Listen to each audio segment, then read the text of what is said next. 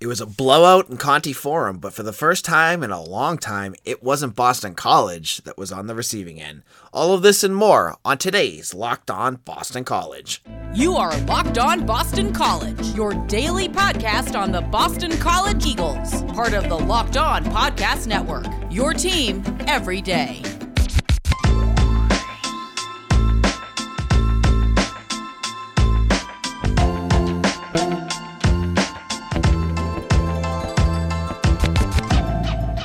This is Locked On Boston College. I am your host, AJ Black. I'm also the editor and publisher of BCBulletin.com, part of the Sports Illustrated and Fan Nation Network. Check out all my work there. On today's show, we are going to get into BC trouncing Florida State 71-55. Now, let's dive into this game. Let's let's not even get around all the other stuff. So, heading into this game, there were two major storylines that I thought would impact this. There was the injuries was the big one, right, on both sides. The Florida State was out four of their starters. But but on the other hand, Boston College was out TJ Bickerstaff, and then about a half hour before the game, contrary to what Jon Rothstein said, DeMarr Langford missed the game. Now, D- D- Jon Rothstein, who looked like he was getting yelled at by DeMarr's dad on Twitter earlier, um, tweeted out that he had talked to uh, Earl Grant, which he usually does. I mean, Rothstein is a guy that always talks about you know tweeting to all the coaches, um, or texting the coaches, excuse me that Grant said he was going to play. And, you know, things changed, so he didn't play. So you BC was down two. So Florida State was down four guys, BC was down two. So the injury was going to be a, definitely a factor heading into this game. Well, one team came out of the gates looking red hot, and that was not Florida State. Boston College came out scorching hot out of the gate, scoring 11 points in a row and on three three pointers uh, from three different players. It was uh, Zackery, um, Makai Ashton Langford, and Brevin Galloway and they just went off from there. It was never a close game. I mean, Florida State had some little runs here and there, but their offense was just putrid. They shot seven. They they had a they had a game. Let's just say from three point range that reminded me of BC from some uh, the pre- last previous couple weeks where they were just putrid. They they shot seventeen percent from three point range, and they just couldn't find the bottom of the bucket. And you know, for a team that was missing a lot of guys they have a star, and he's a top, you know, he's a five star recruit, and that is uh, Matt Matt Cleveland. He went seven of eighteen, so you know I, I get the injuries. That's obviously a big deal, but when you have a star like that playing against a team like BC, who everyone just rags on for having no talent at all, you should still be able to beat them, and they couldn't do it. They, you know, every guy like but um, they're John Butler one for nine, Ngom one for three. Evans one for five. I know he was playing hurt too. You know, Fletcher, their Cam'Ron Fletcher, their starting forward, was the only guy really that kept them in this game. Cleveland had some buckets, but man, he was he was hot and cold for for Florida State. Then, I mean, you guys aren't here to hear about Florida State. Let's talk about BC.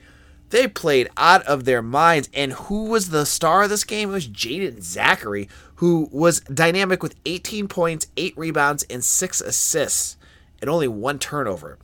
And you watched the game, you watched what Zackery was doing out there. He looked like he was playing at a different speed than everyone else. Uh, Florida State just looked lethargic. I know both teams were, you know, coming back off of a game on Saturday, but Zackery was like, you know, he get a rebound, he just run it up the court. He, you know, either transition bucket or uh, set up an assist. He was four for four from three point range. He, you know, that first half, he just set the tone, and that was it. And then, you know, once he had set that tone, it was James Karnik in the second half that really put the game away. Because, you know, as bad as Florida State played, they hung around a little bit.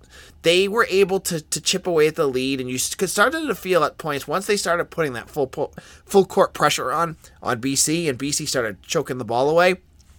That they were they might be able to come back. They got the ball up to about twelve, but it was then James Karnik who had like two or three big dunks like uh, in the second half, and one of them was on a beautiful pass from Makai Ashton Langford, uh, who who you know threw that he threw that pass within the tightest window you could imagine, and D- just slammed that home, and so he put the game away. It was all on Karnik.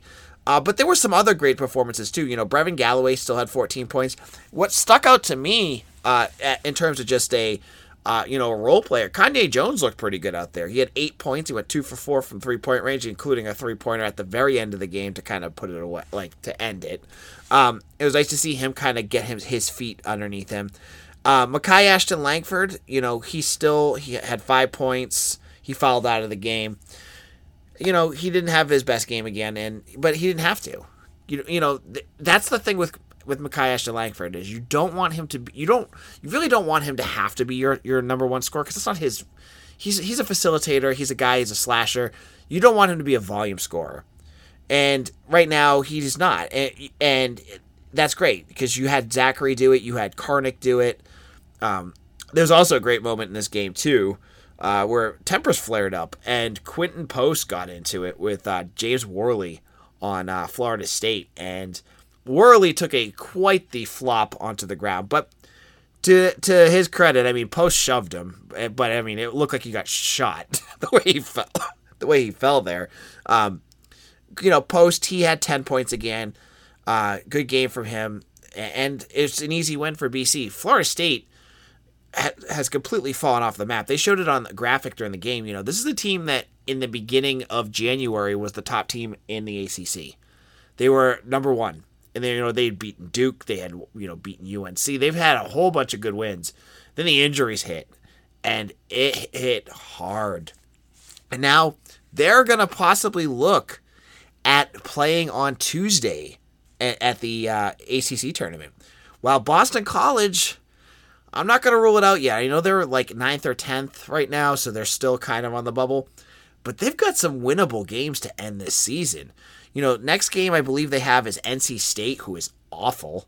Uh, they're the worst team in the ACC right now, and you know BC hopefully will get DeMarr Langford back and Bickerstaff, and you know I, on at this point I don't even think Bickerstaff is honestly all that necessary with the way these other guys are playing, but it's nice to have depth. Um, but that could be a win. They get Clemson again, who they've beaten. They've get they get Georgia Tech, who they've beaten. There's a possibility here, and this could be a fun storyline to follow uh, that BC avoids that Tuesday game for the first time in what a decade. Um, that would be huge. And we talk about um, indicators for for Earl Grant and what he needs. You know what what do you need to see to see this team take a step forward? I mean, they would be that would be like eight wins in the ACC if they won that, and then maybe like a ninth in the tournament.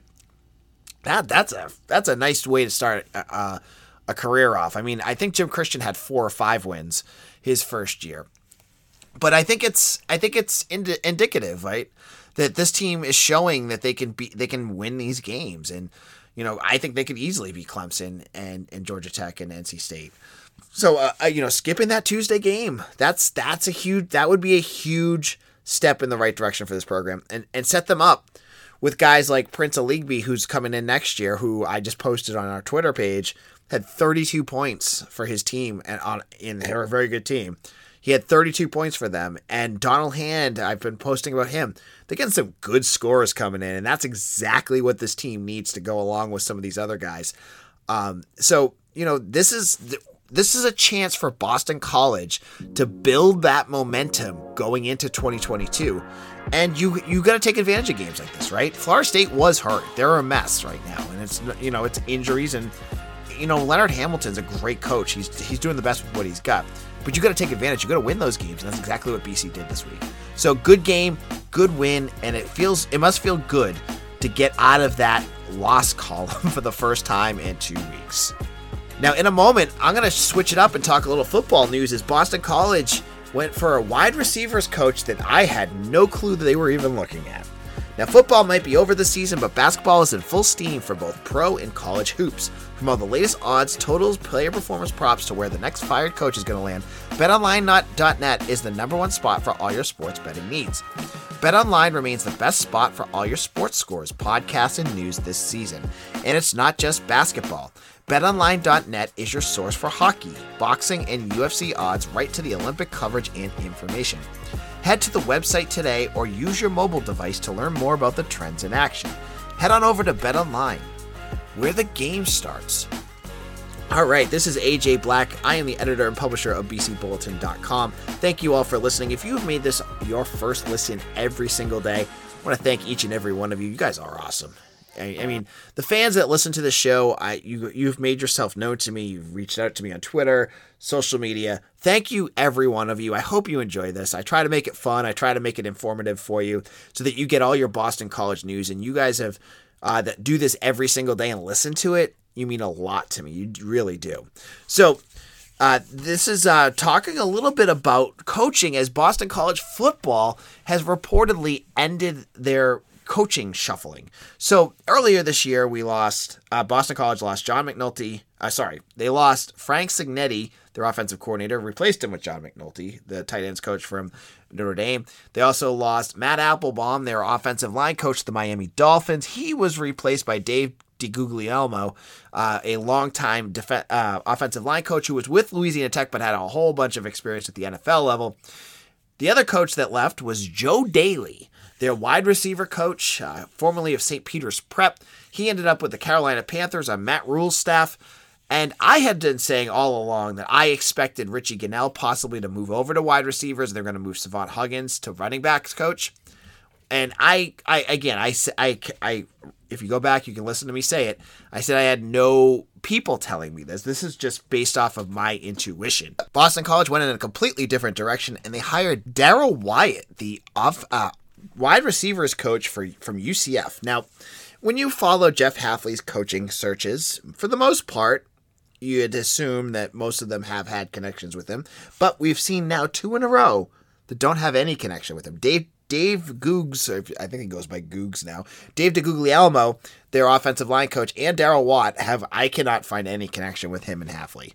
Uh, Watt, sorry, Darrell Wyatt, excuse me, has been with UCF for the last four years, and he's had a ton of experience with some really good wide receivers, including um, Ryan O'Keefe, who had 84 receptions, and he had, uh, three, you know, Wyatt had three of the best offenses, uh, passing offenses, in 19, 2019 and 2020 and he worked with Gabriel Davis. If you if you watched the Buffalo Bills this uh, postseason, you saw how good he is.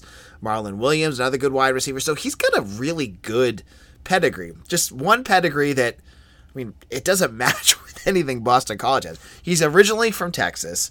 His coaching uh, resume is scattered all through schools that have nothing to do with the ACC, including Kansas, Texas, Oklahoma State, Houston, Arkansas State, UCF. Oklahoma, Kansas, and he's and but you know, Hafley's got his guys again.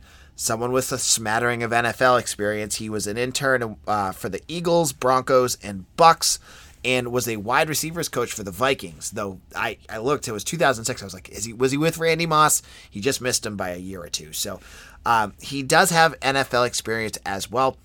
I mean, I, he's got a good pedigree. I, anyone who has coached at Oklahoma, Texas, even UCF. I mean, you've seen, you know, he's been around, you know, both Gus Malzahn, Josh Heupel. He's got a, you know, a good resume on some really, really good teams. He knows how to win. He's got some good wide receivers that have come through his program.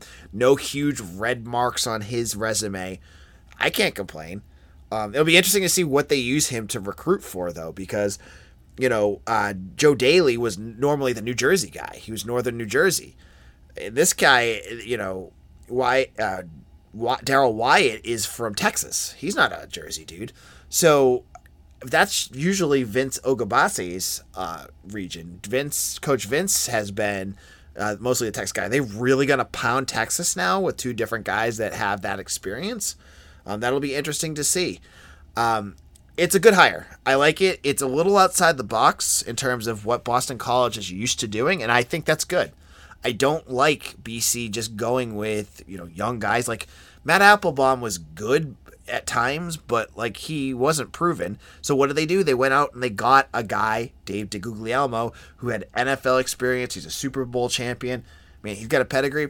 Darrell Wyatt has a pretty good pedigree himself. Like it's not as good as that, but again, it's I think it's a step up from uh, um, so from Joe Dailey in terms of his pedigree. He's also been an offensive coordinator for Texas. He was a co-offensive coordinator for Texas, and so he's got everything that you would look for. Uh, and that should be it for Boston College, unless Boston College somehow gets poached again. And the coaching searches right now, it's still anything could still happen. But the NFL is basically wrapping up a lot of their positional tires and things like that at this point. So I don't think you'll see anyone leave. But you know, Aazaar Abdul-Rahim is a name I saw floated for Rutgers for their off, def, off uh, sorry secondary coach. That's not happening. I saw both Rutgers two four seven and rivals say that that's gonna ha- that would be he would be like their top choice. Um, from things that I've heard, I know I, I've heard that BC pays better. Uh, he's got a promotion. He's the assistant head coach at BC. He wouldn't be that under Greg Schiano. I don't think they'd just bring in a new coach and make him associate head coach. Uh, so he's not going anywhere. I, I, Rutgers, some Rutgers folks have a very inflated self worth, and especially with Schiano back, they think that he, this program is above everyone else. He's not going to Rutgers. They'll get a good hire, I'm sure. They're doing a nice job. They're just not going to get AAR. So he's the only name that I've heard floated recently, uh, but it's not realistic. And so I think BC's done in terms of losing coaches. I think this is it. So they lost three. They got some new guys in it's gonna be a whole new look on that offense. It'll be interesting to see with Jurkovec and and, and Zay and Jaelen Gill and all these uh, you know some of these other returners, Pat Garwo and that new look offensive line. It's gonna be a lot of changes, and this spring practice is gonna be so interesting to watch and get get get a hold of things. Though as I said, don't get too excited about it. Both Hafley and McNulty both said basically they're not going to show much in the spring games, and practices are pretty much close to the media anyways, and I can't report any of it, even if I can go. So um, we're sworn to secrecy about like what what we see, uh, but it should be interesting heading into you know September's game against Rutgers. So in a moment, I want to talk a little bit about BC's new NIL deal and I think it's going to be something that Boston College fans are going to like to hear about in terms of BC becoming competitive in that market. But before we do that, let me tell you a little bit about rockauto.com. With the ever increasing numbers of makes and models, it's now impossible for your local chain auto parts store to stock all the parts you need. Why endure often pointless and seemingly intimidating questions and wait while the person behind the counter orders the parts on their computer, choosing the only the brand their warehouse happens to carry? You have computers, you can ha- access rockauto.com and save. You'll save time and money when you use rockauto.com. Why spend 30, 50, or even 100% more for the same parts from a chain store or car dealership when you can head to Rock Auto, a family business, and save for every customer? They have an easy to use catalog that you just make your make, put your make and model in, boom, they'll tell you what they have, whether it's brake parts, tail lamps, motor oil, or even new carpet. So just go to rockauto.com right now and see all the parts available for your car or truck. And make sure to write locked on in there. How did, you, how did you hear about us box so they know we sent you? Amazing selection reliably low prices, all the parts your car will ever need. RockAuto.com. This is Locked On Boston College AJ Black.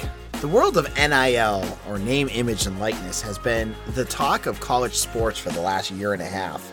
And Boston College has been pretty much in the forefront of, you know, not falling behind in the ter- in terms of, um, you know, getting their athletes where they want to be, but not really cat you're not being a leader at, at that yet. You know you've seen some of these schools like obviously like bryce young was a big one where he apparently made about a million dollars before he even walked on campus. You're seeing all these other big deals that some of these schools are getting whether it's the beats by dre um, almost million dollar deal that Caleb Williams just got with USC to some of the other uh, smaller deals that even like fried chicken or fried food down south with some of the athletes that they've been um, or barbecue that they've been doing with some of these recruits and and commits. So Boston College has had some of that. You've seen a little bit with like Brevin Galloway. I saw him uh, putting some stuff up and some smaller stuff as well.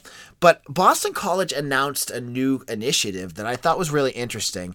Uh, and it's a partnership with the Brandr Group launch um, for group licensing for student athletes. And now this was announced late last week. And Brandr allows for students uh, the collective use of student athletes NIL and licensing and marketing programs co-branded with the BC logos and marks. Students and athletes will have the option to voluntarily join a group licensing program. The branding group, uh, Brandr Group, will facilitate group licensing opportunities on behalf of the student athletes. So all of that, what does that mean? With no specific timeline, this could mean certain things such as um, tr- inclusion in trading card programs, video games, and co branded jerseys that would include the student athlete's name and number, as well as Boston College trademarks and logos.